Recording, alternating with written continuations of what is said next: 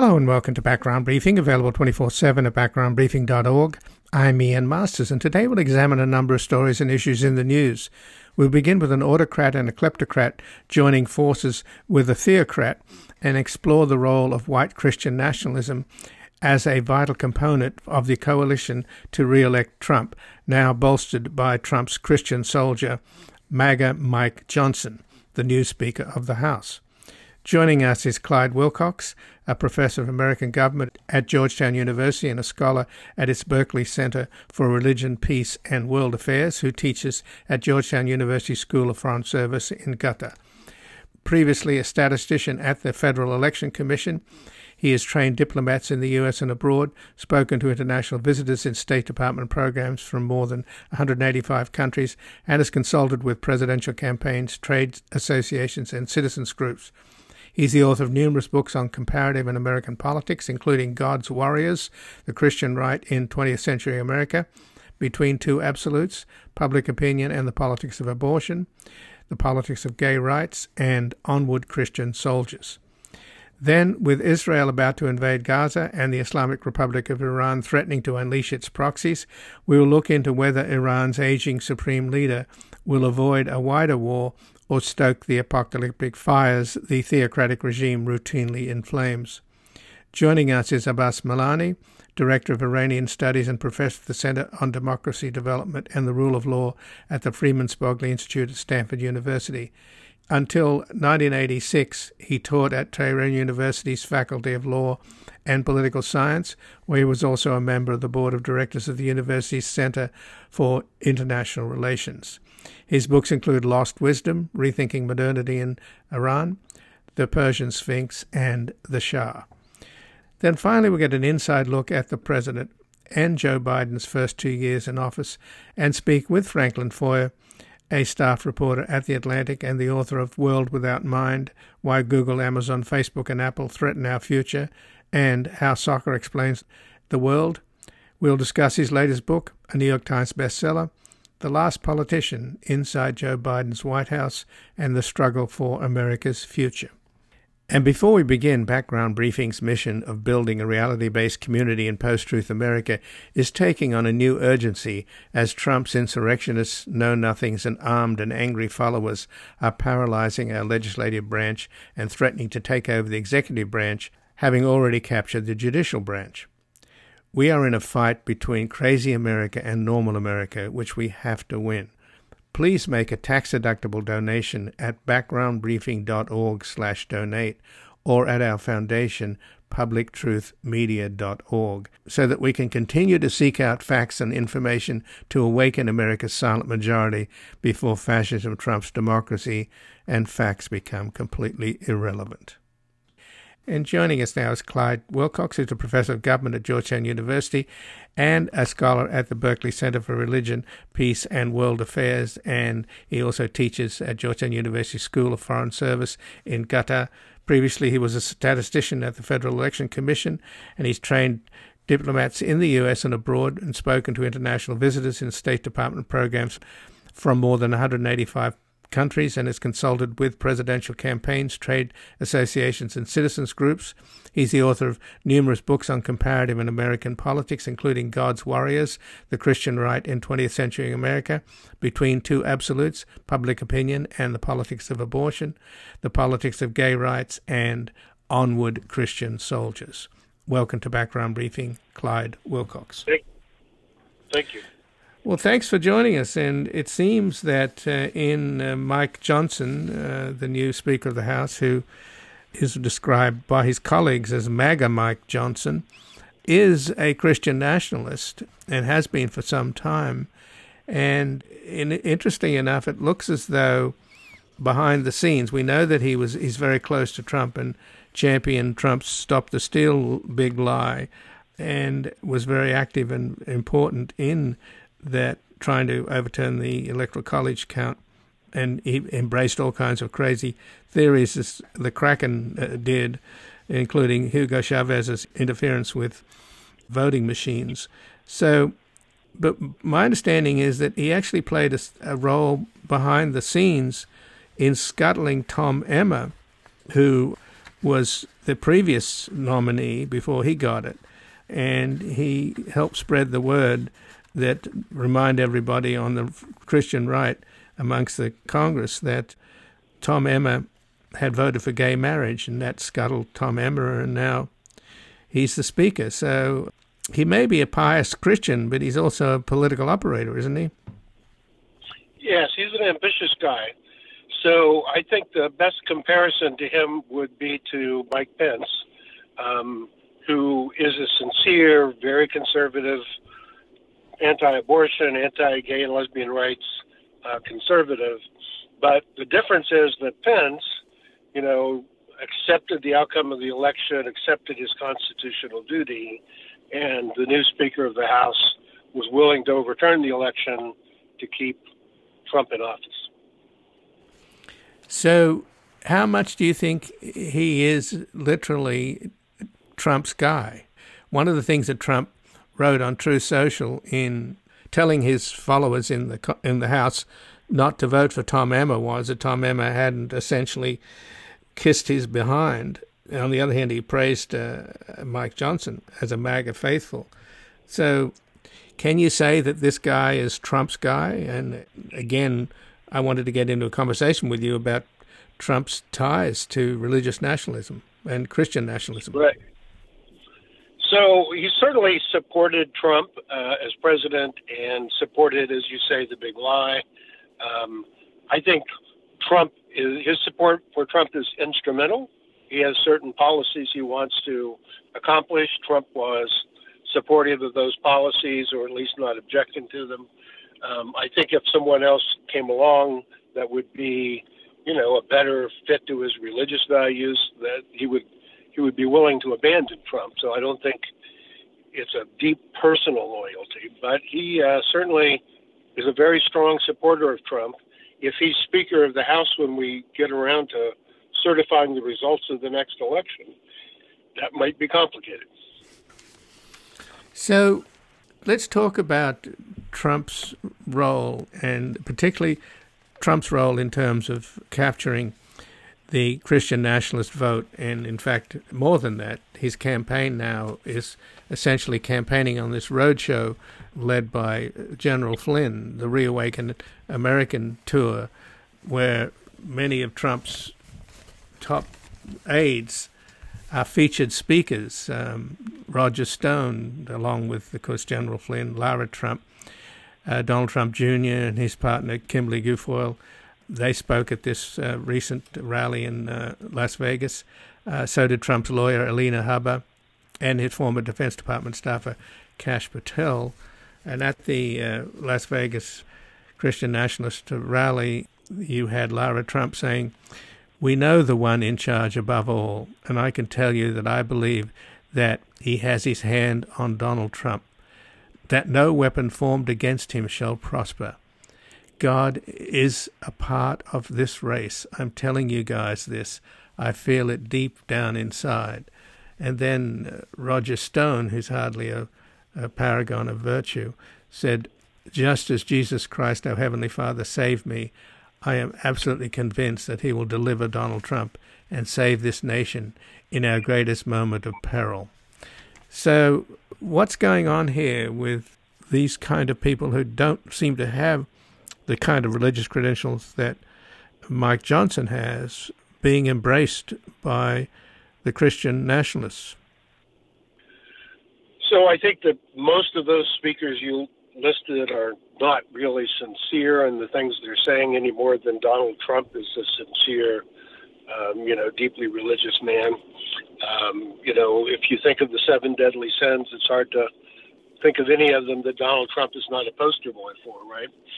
But um, but there is a, a, they do use the language well. Um, that that particular language was appealing to Pentecostals, uh, especially. Um, but I think the very end of what you quoted to me was was kind of important. So why would these deeply conservative Christians embrace a man who is paying off a prostitute while he's president and you know, just uh, you know, full of greed and and so forth. And I think over a period of time, Republicans have stoked their base into thinking that America is at a crisis point and that only by electing deeply conservative people who would appoint conservative judges on the court can the nation be saved. And so theologically conservative Christians can look to examples in the Old Testament of times when God would work with a non Jewish, you know, non believing uh, leader for the good of Israel. And so, you know, they're willing to say that God, God is raising up a warrior in a time when we need a warrior, um, even though he is himself not a deeply religious man. But they're also using, aren't they, Clyde, the martyrdom of Jesus Christ uh, and the crucifixion in terms of Trump's legal troubles. And the more that he's indicted, and with 91 charges against him, the more they double down in their support because they feel that he's being persecuted just as Jesus Christ was. Yeah, so that language doesn't appeal to all evangelical Christians. I must say, I know some lifelong evangelical Republicans who are deeply troubled by this. You know, the idea that Donald Trump is being, you know, uh, indicted is not the same as Jesus taking on the sins of the world and being crucified or whatever. Actually, my favorite meme that has been bandied around by these people so shows Jesus walking on water, and Donald Trump is walking on water in front of him. So, sort of like he did with the Queen of England, right? So. Uh, well, what about uh, going back to the new speaker, uh, MAGA Mark Johnson? What is his obsession about homosexuality? Because he wrote in support of a Louisiana amendment banning same sex marriage, saying that it could lead to people marrying their pets. And then in 2004 column, he predicted that uh, same sex marriage could doom America. Just to quote his column If you were shocked by the moral lapses at the Super Bowl, you ain't seen nothing yet. Experts project that homosexual marriage is the dark harbinger of chaos and sexual anarchy that could doom even the strongest republic. Now, he's third in line in terms of being in charge of the strongest republic. Right. So, you know, opposition to same sex marriage is, is high among the, the very strongest fundamentalist uh, wing of the evangelical Protestants, but honestly, among people under 40, um, evangelical Protestants who ch- attend church weekly and believe the Bible is the inerrant word of God, a majority of them support same sex marriage. So, um, this particular position is not even a majority position among young evangelical Christians, much less among the nation as a whole.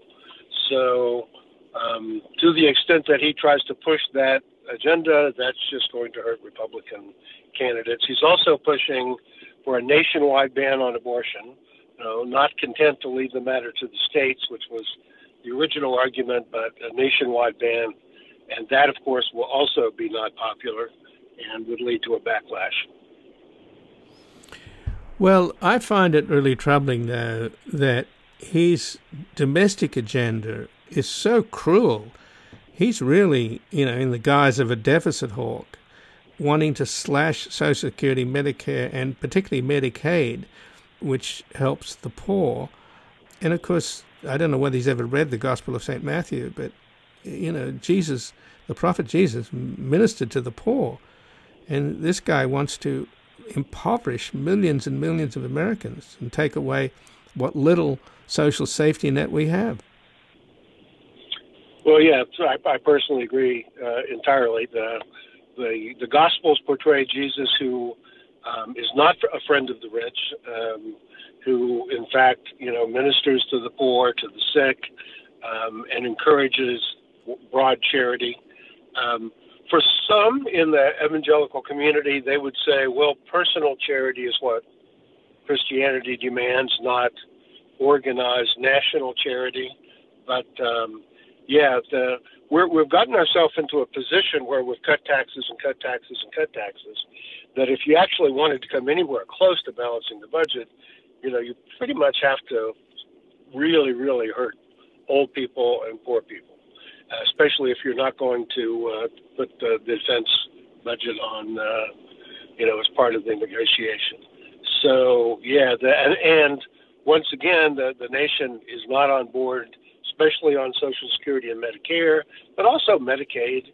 Um, you know, poor children get health care, right? Pregnant pregnant women who the pro-life community wants to bring their uh, fetuses to birth um, depend on, on Medicaid for their health care. So Trump got 81% of the white evangelical vote in 2016. What was the percentage in uh, 2020? Um, I don't know. I think it was about the same, honestly. Um, so, what uh, what's happened in America is that the, as the parties have separated and people have begun to develop pretty polarized attitudes towards other parties, um, then if you don't like Trump, if you don't think he's a man of God really, and he's not the kind of man who should be president, but you think the Democrat, you believe some of the QAnon things about Democrats, and you know, or whatever, or just think they're plain evil, um, then that was the only choice evangelicals really had. Um, there was a block of evangelicals that were very enthusiastic for him. There was a block that was reluctant, and then, of course, there was like one out of five white evangelicals who, who did not vote for him. So, does that mean as moderate Republicans become less excited about Trump, then the importance of the far right and the Christian nationalists as as a constituency that Trump has to win over becomes more acute? Well, he certainly needs high turnout from this group. Um, I think, you know, just based on his Supreme Court nominees, you probably would get that, right? Um, but it, the party finds itself in a, in a really awkward situation in that this core group is essential to win an election. And of course, Republicans have not won the popular vote only once in, in quite a long time. Um, but the the agenda that Christian nationalists want is really poison to moderate voters and centrist voters and and even uh, moderate Republicans. So um, yeah, it's a it's a bit of a dilemma for them. But but Trump will certainly play to this. This is his most enthusiastic group at the moment.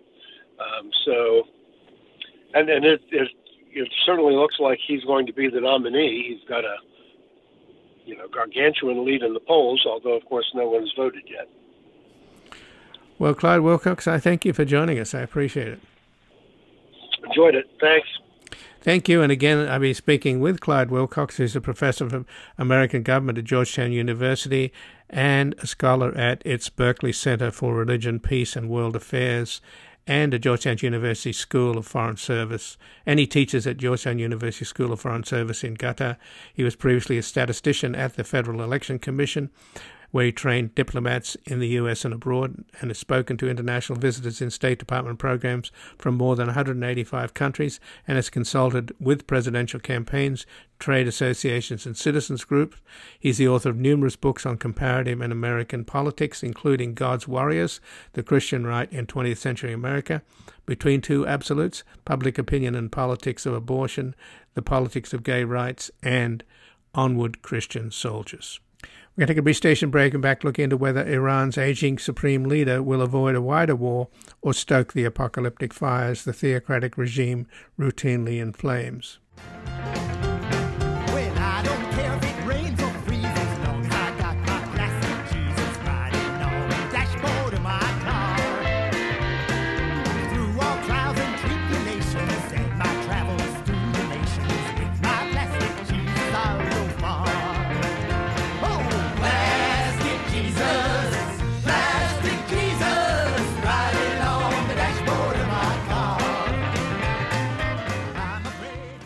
Welcome back. I'm Ian Masters, and this is Background Briefing, available 24 7 at backgroundbriefing.org.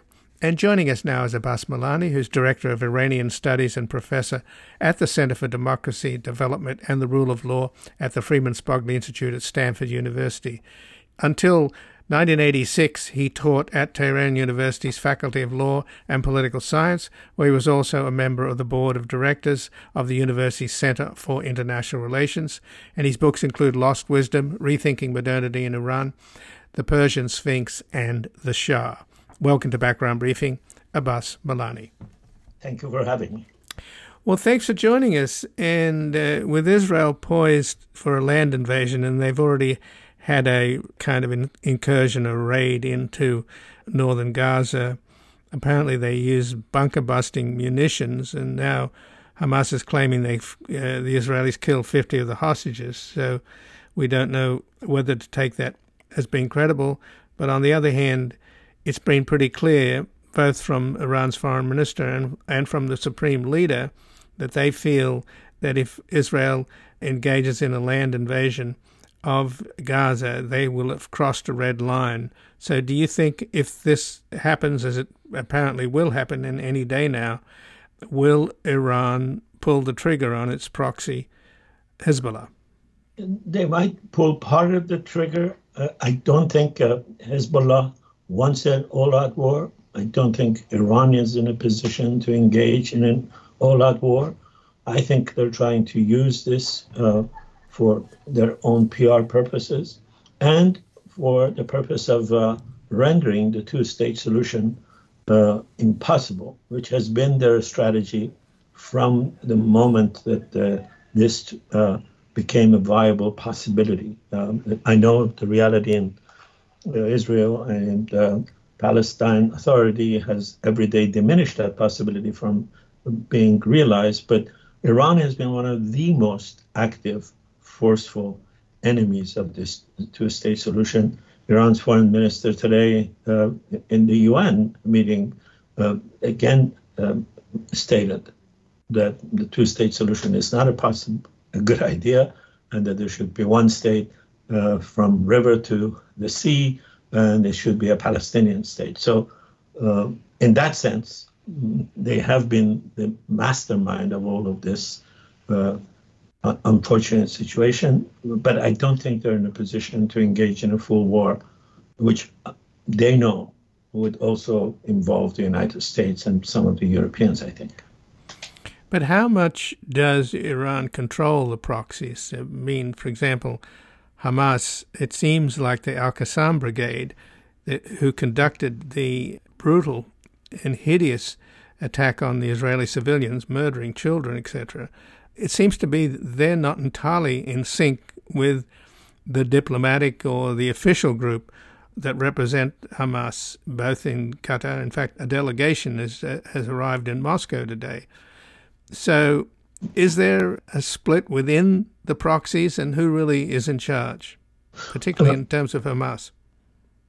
You know, I, I think uh, both in terms of Hamas, uh, the Al Qassam Brigade, and uh, even the Hezbollah, although Iran provides uh, the bulk of support for them, uh, uh, training for Hezbollah almost entirely, the, budget, much of the military training, according to Hamas officials and Iranian officials, uh, is provided by Iran. But I think they also have some sense of uh, uh, relative independence. Uh, there is a letter uh, that I uh, recently read. Mr. Khamenei has written to the Hamas leadership and, and says that it is our religious duty to support you in your fight to eliminate the state of Israel. How you do it and when you do it, it is your choice. in other words, in that letter, we can see the level of uh, relative independence that he thinks they should give proxies like uh, Hamas.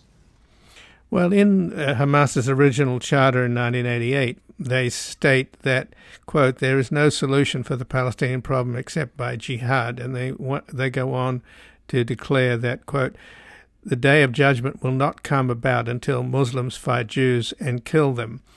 How much does the Supreme Leader endorse that?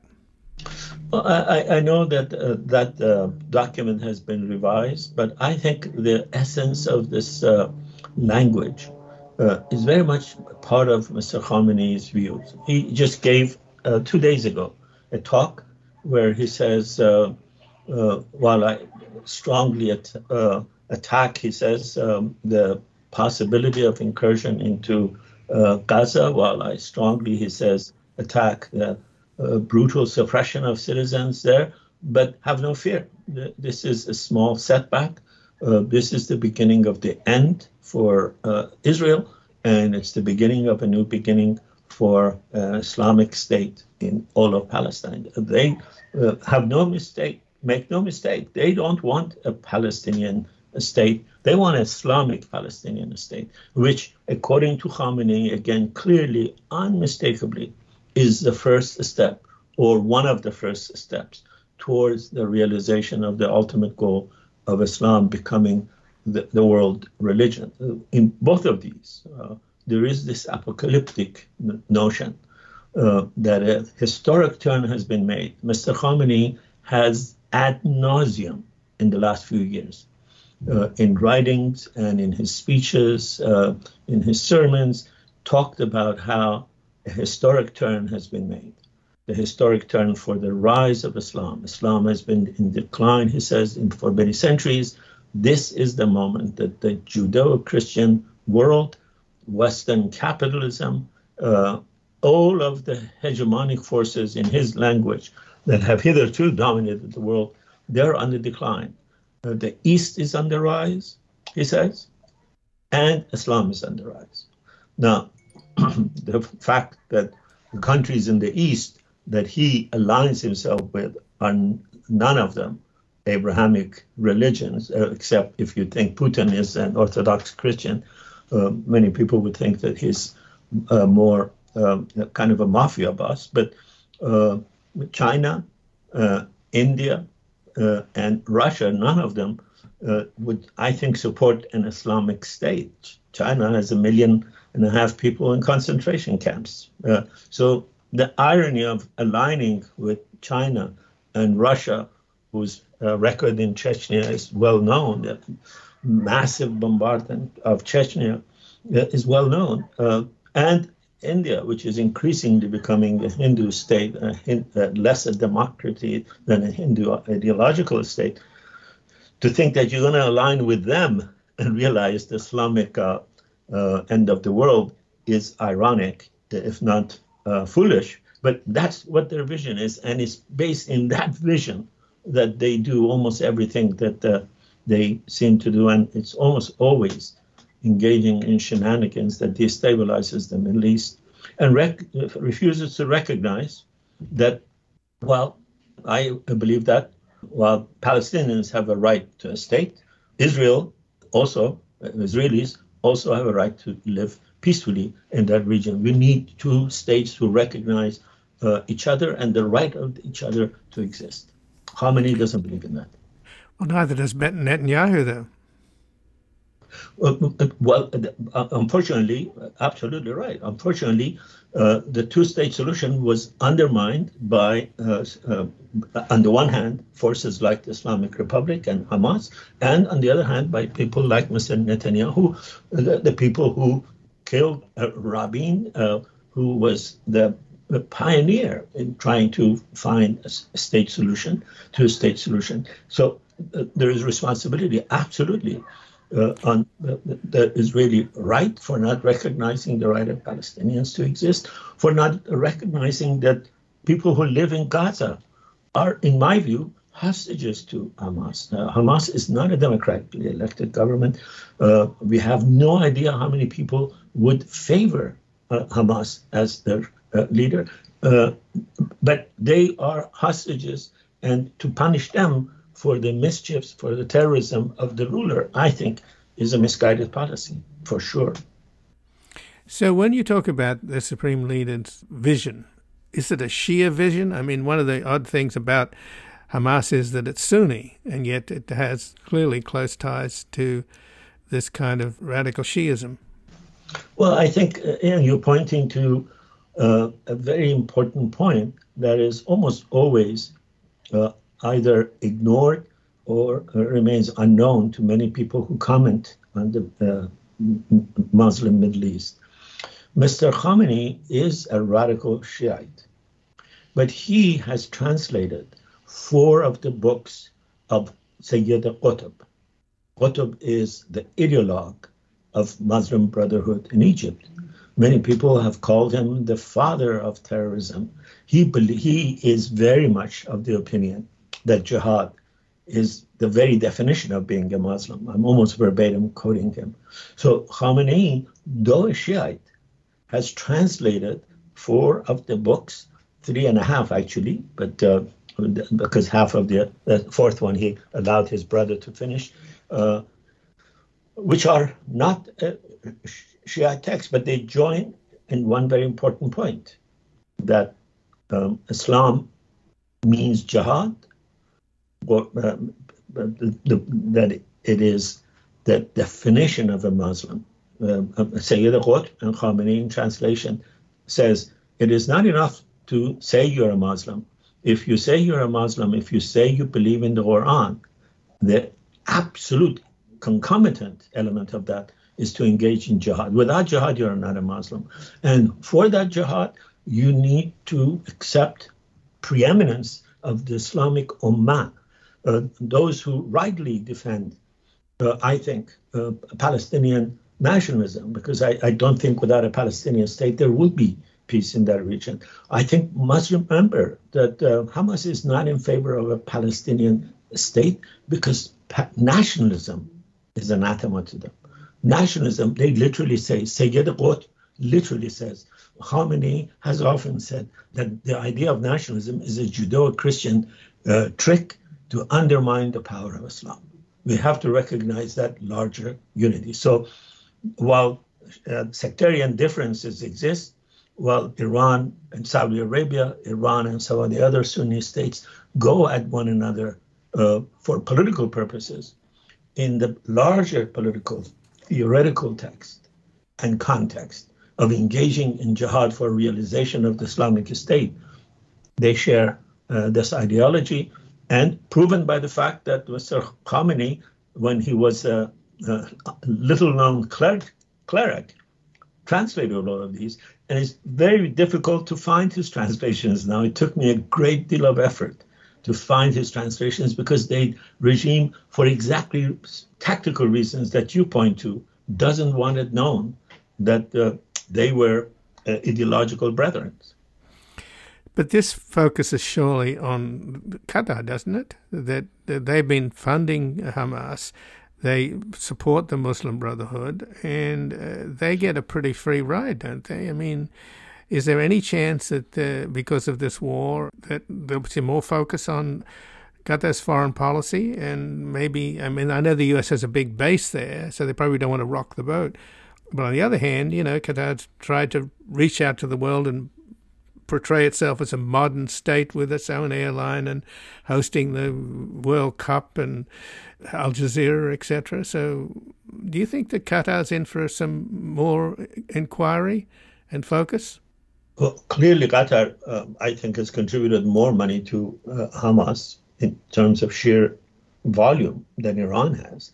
But uh, I'm almost sure there's a lot of evidence that has emerged in the last few weeks that they did this with the essential consent of uh, Netanyahu, uh, because Netanyahu believed, it now turns out erroneously, that if you give this money to Hamas, they might become preoccupied with the question of economic development, and uh, you saw dissension within the Palestinians. Uh, apparently, he's on record saying that uh, if you keep this kind of a, this Hamas in power, we can control them, we can contain them, but it also makes uh, uh, the possibility of a unified Palestinian authority uh, impossible.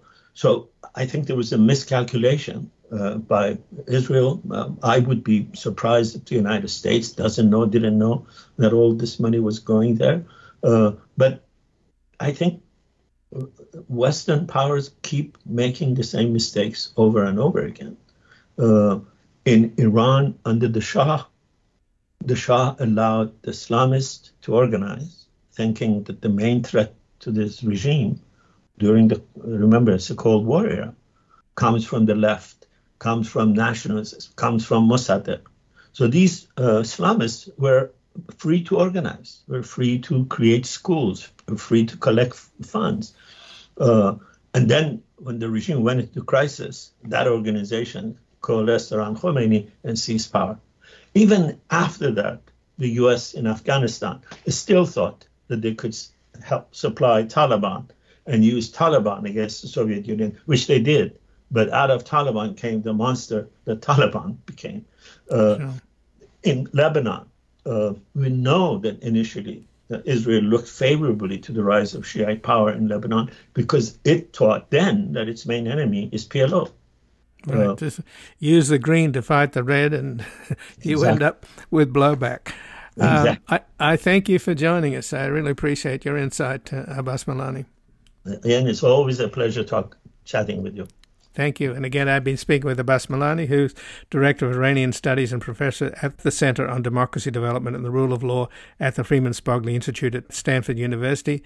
Until 1986, he taught at Tehran University's Faculty of Law and Political Science. He is also a member of the board of directors of the university's Center for International Relations. His books include Lost Wisdom, Rethinking Modernity in Iran, The Persian Sphinx, and The Shah. We're going to take a brief station break and back with a look inside at the president and at Joe Biden's first two years in office.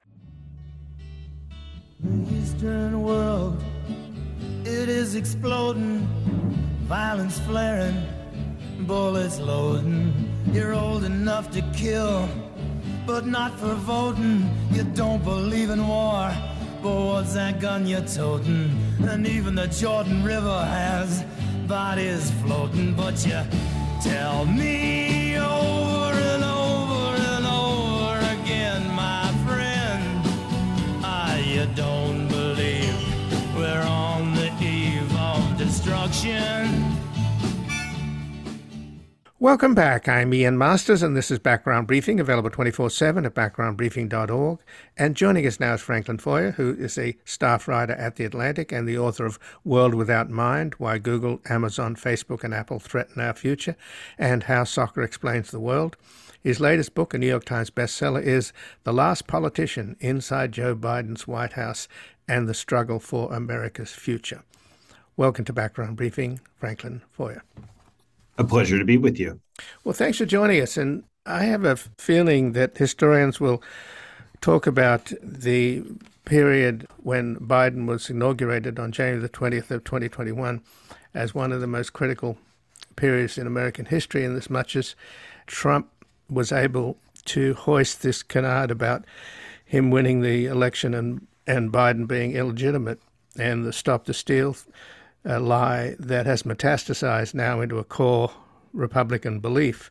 And now you have MAGA Mike Johnson, the new Speaker of the House, uh, one of the leading architects of legal arguments along on the basis of the Kraken and Hugo Chavez being behind the hacking the um, vote counting machines, etc. So, do you think that at that point, which you describe in your book, as instead of a Democratic extravaganza, Biden's inauguration was surrounded by wire fences and Jersey barriers, guarded by armored vehicles and 26,000 members of the National Guard who descended on Washington for the event, determined to prevent a reprise of the violence of the 6th of January.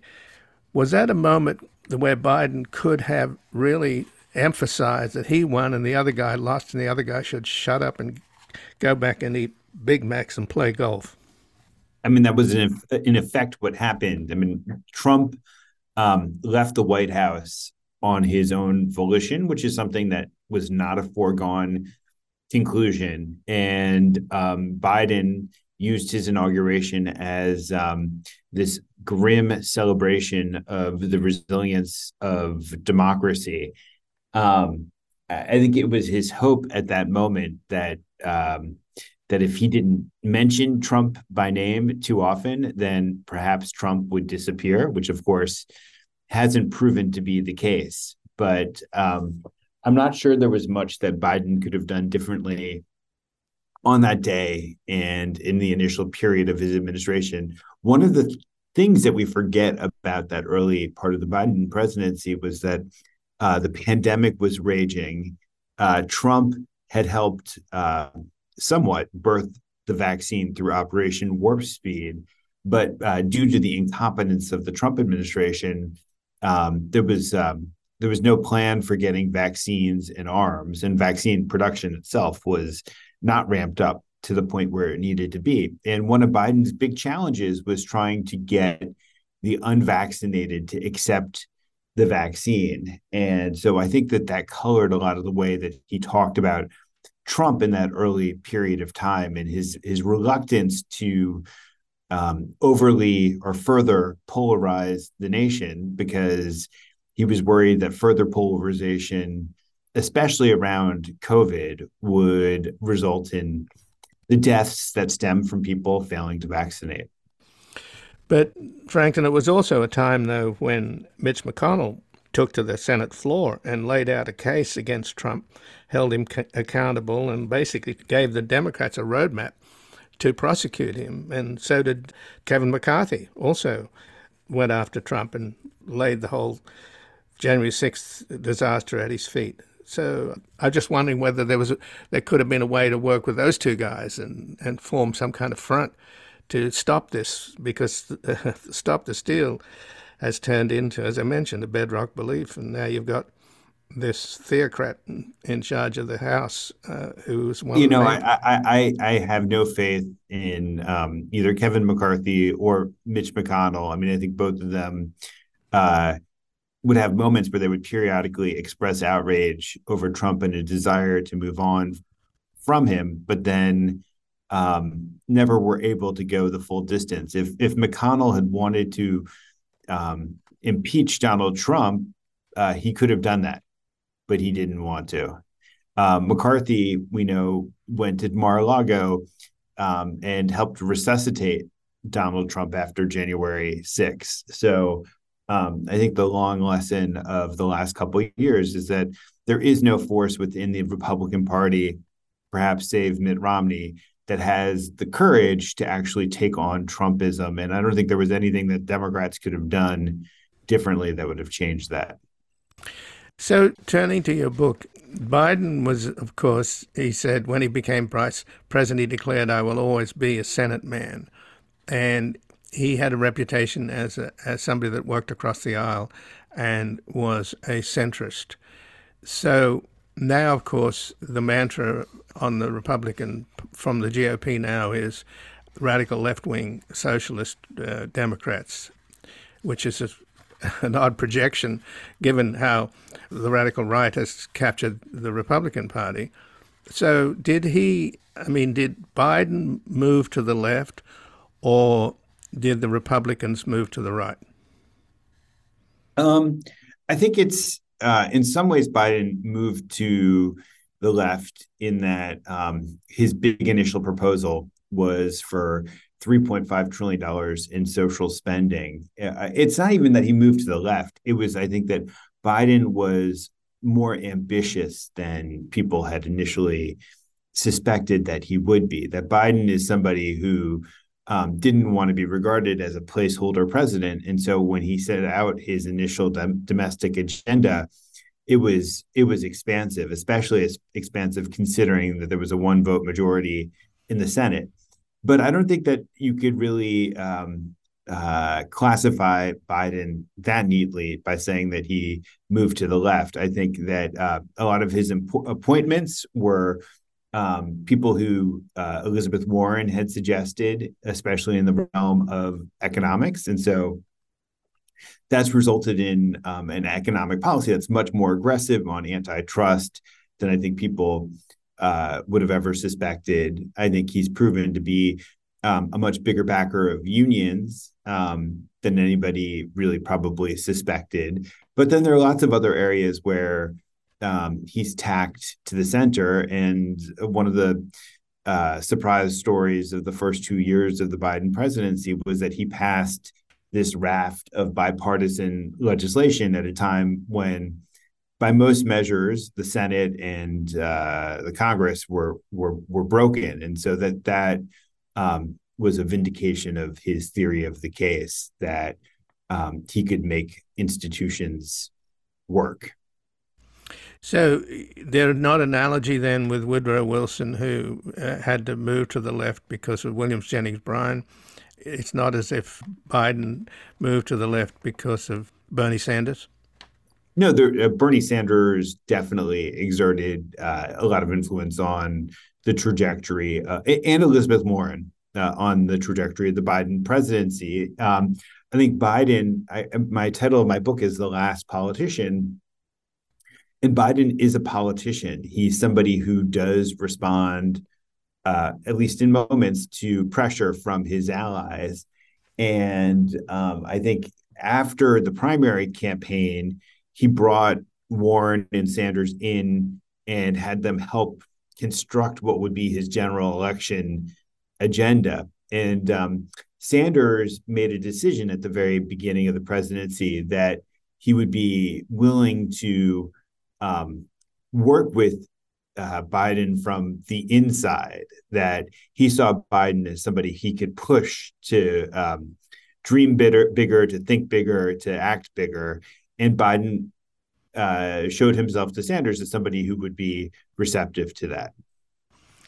So your book, of course, deals with the machinations uh, that Biden had with Joe Manchin and Kyrsten Sinema, and it's extraordinary to think that Joe Manchin was able to scuttle the child tax credit becoming permanent, because the idea that federal subsidies for fossil fuel companies is more important than lifting millions of Americans out of poverty. is just hard to stomach. Um, and can I add, it was one of the most um, spectacular achievements of government in our time is that we were, by the uh, end of the pandemic, able to cut child poverty in half. And um, when Manchin scuttled the child tax credit, he scuttled the primary measure that had been taken that had been responsible for that um, astonishing drop in child poverty.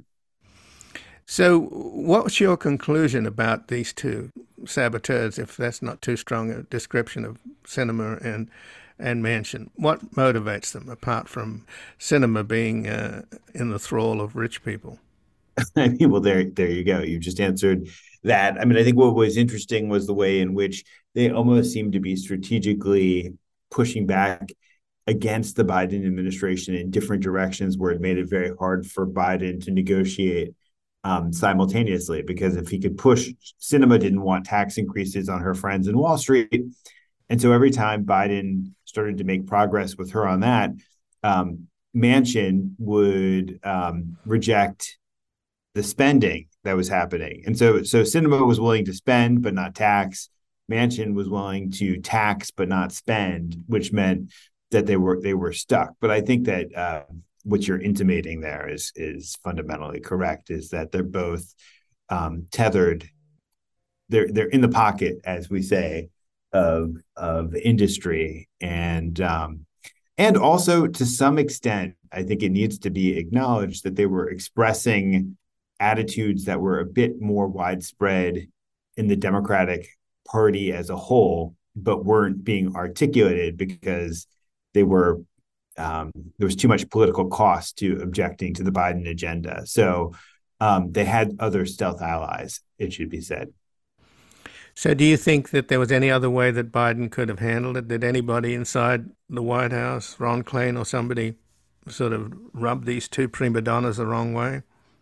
Um, you know, I think along the way, sure, you could point back to various moments where maybe Biden could have done something differently, but in the end, um, I, I, I didn't want to say that they're they, they, were very firm. Both Manchin and Sinema were very firm in their objections. I think that uh, you know maybe if Afghanistan hadn't happened, there was a chance that the president's prestige and popularity would have been such that he he might have had um, uh, greater leeway to bully Manchin into joining forces. But when his approval rating started to slip and the sense that the honeymoon was over, then um, then it became much harder for Biden. Well, these guys and girl haven't gone away. I mean, this no labels is probably the greatest threat that Biden faces for re-election, isn't he? Because if if you think back to to the last election, Biden only won the electoral college by something like 44,000 votes in those key swing states, uh, even though he got 8 million more in the popular vote.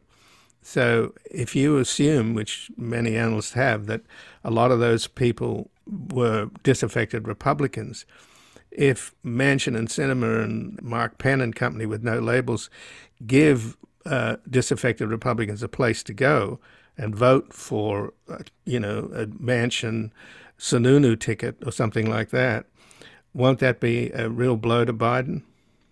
Potentially, it could be a huge blow to Biden. So it's interesting to me that Sinema um, made the decision to caucus uh, as an independent, and Manchin hasn't gone there yet, which maybe gives me a little bit of hope that he um, isn't isn't willing to engage in this um, anti this this act that could destroy democracy of running a third party candidate. I'm also very worried about the Cornel West candidacy um, peeling away voters from the left because there are lots of examples um, along the lines of uh, when the Green Party took votes away from Al Gore in 2000, et cetera, et cetera. You'd have to say that America right now feels like it's especially vulnerable to a third party candidate um, emerging that could um, play some sort of um, unpredictable role in tipping the election. And I, uh, you know, I, I am very worried about that. Well, you have to add to the defections on the left because of Biden's unequivocal stance in support of Israel with this war that's likely to get bloodier and, and more uh, painful in terms of um, Cal- Palestinian casualties. So that's an, also a problem that Biden has, doesn't he? Particularly with the young vote. Uh, it could be. It could be. It could be. I mean, right. uh, it would. It would seem. Um, it would seem very tragic if uh, young people decided that they were going to stay home and then um, somehow uh, that that ended up costing democracy right. um, as a result.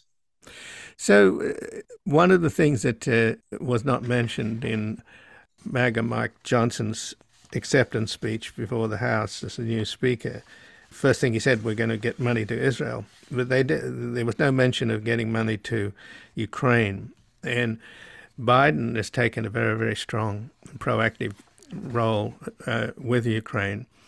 I'm not sure about the relationship that he has with the two highly educated people. I don't know whether Biden is has a bit of a I don't know, an inferiority complex about his academic stance. Because uh, I get the feeling that uh, both uh, Secretary of State and the National Security Advisor seem to be more cautious uh, than he is. Give, give me your reading on that because you've really looked into it. So um, um, you're, you're pointing to uh, class and um, status anxiety are very much a part of Joe Biden and who he is.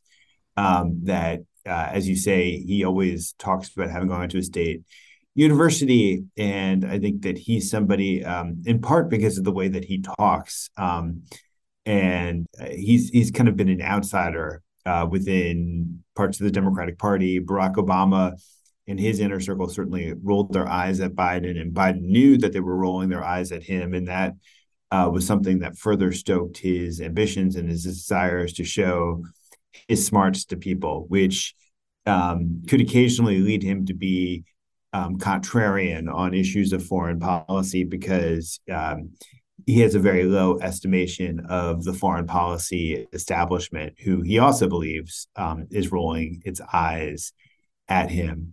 Uh, with Ukraine, um, I would say that he he's his position is uh, one that comes from somebody who's who lived through the Cold War and who had to hide under his desk um, during bomb drills, where he's very uh, set on supporting Ukraine and, and robust, but he's also um, among the most cautious people in his administration as it comes when it comes to giving aid packages uh, to Ukraine because he worries about the risks of um, escalation. Um, whenever there's a meeting about an arms package, that's the question that he returns to again and again. You know, how will the R- Russians respond to this? Will it make nuclear war um, more thinkable? And um, as someone who's a Ukraine hawk myself, I find myself somewhat frustrated by this, but also grateful that the president of the United States is at least um, posing those questions. Well, of course, you, you can make the argument that the U.S. has promised a good game but never delivered because they keep setting red lines. You can't have this uh, missile, you can't have tanks, you can't have aircraft. And then months, even a year later, they finally change their mind. And meanwhile, it's given the Russians an opportunity to build up formidable defenses. So, uh, on the other hand, it's hard to um, it's hard not to look at the grand tally of weapon systems that the United States has given Ukraine and the value of it, um, and to not recognize that um, we've been uh, this is a proxy war where we've devoted enormous resources to the Ukrainian cause. Right. And initially, according to your book, uh, Franklin, the first meeting with Zelensky in the Oval Office on September the 1st of 2021 did not go well. That that Zelensky irritated Biden. He insisted on joining NATO right away. And then he began to lecture Biden about how NATO was about to become irrelevant in any case. And uh, that really, Biden thought that was an absurd analysis and a blatant contradiction, and it really pissed him off. Yeah, there's a, there's inherent tension in the relationship with Zelensky. Zelensky was somebody who um, was new to Ukrainian politics. Biden had been involved in Ukrainian politics uh, since uh, for, for much longer time than Zelensky. Zelensky is somebody who relies on um, speaking over the heads of politicians directly to Western publics. Uh, Biden is this kind of inside the room deal maker type and so they've been pushing in different directions, even if they've um, evolved into a more mature working relationship over time. Well, there's so much more in the book. Uh, we could talk a lot longer, but we've run out of time. And I thank you for joining us, uh, Franklin Foer. I really appreciate it, Ian. Thank you. And again, I've been speaking with Franklin Foer, who's a staff writer at The Atlantic and the author of World Without Mind Why Google, Amazon, Facebook, and Apple Threaten Our Future, and How Soccer Explains the World. And his latest book is a New York Times bestseller, The, the Last Politician Inside Joe Biden's White House and the Struggle for America's Future as a dangerous and devious serial liar and selfish sociopath continues to haunt our politics and poison our social discourse, whose angry and armed followers assault our democracy and attempt to impose a tyranny of the minority in lockstep with their fraudulent wannabe mob boss and Fuhrer, your monthly donations, large and small, at backgroundbriefing.org slash donate or at our tax-deductible non-profit Public Truth Media Foundation at publictruthmedia.org contribute to an informed citizenry needed to protect and defend the will of the majority as we work to build a reality-based community in post-truth America. This has been Background Briefing. I'm Ian Masters, and I'd like to thank producer Graham Fitzgibbon and assistant producer Evan Green to help us sustain this program into the future and ensure it remains free to all. Please take a moment to support us by going to backgroundbriefing.org/donate or publictruthmedia.org where you will find our non-profit Public Truth Media Foundation, where your tax-deductible donations, large and small, keep us broadcasting.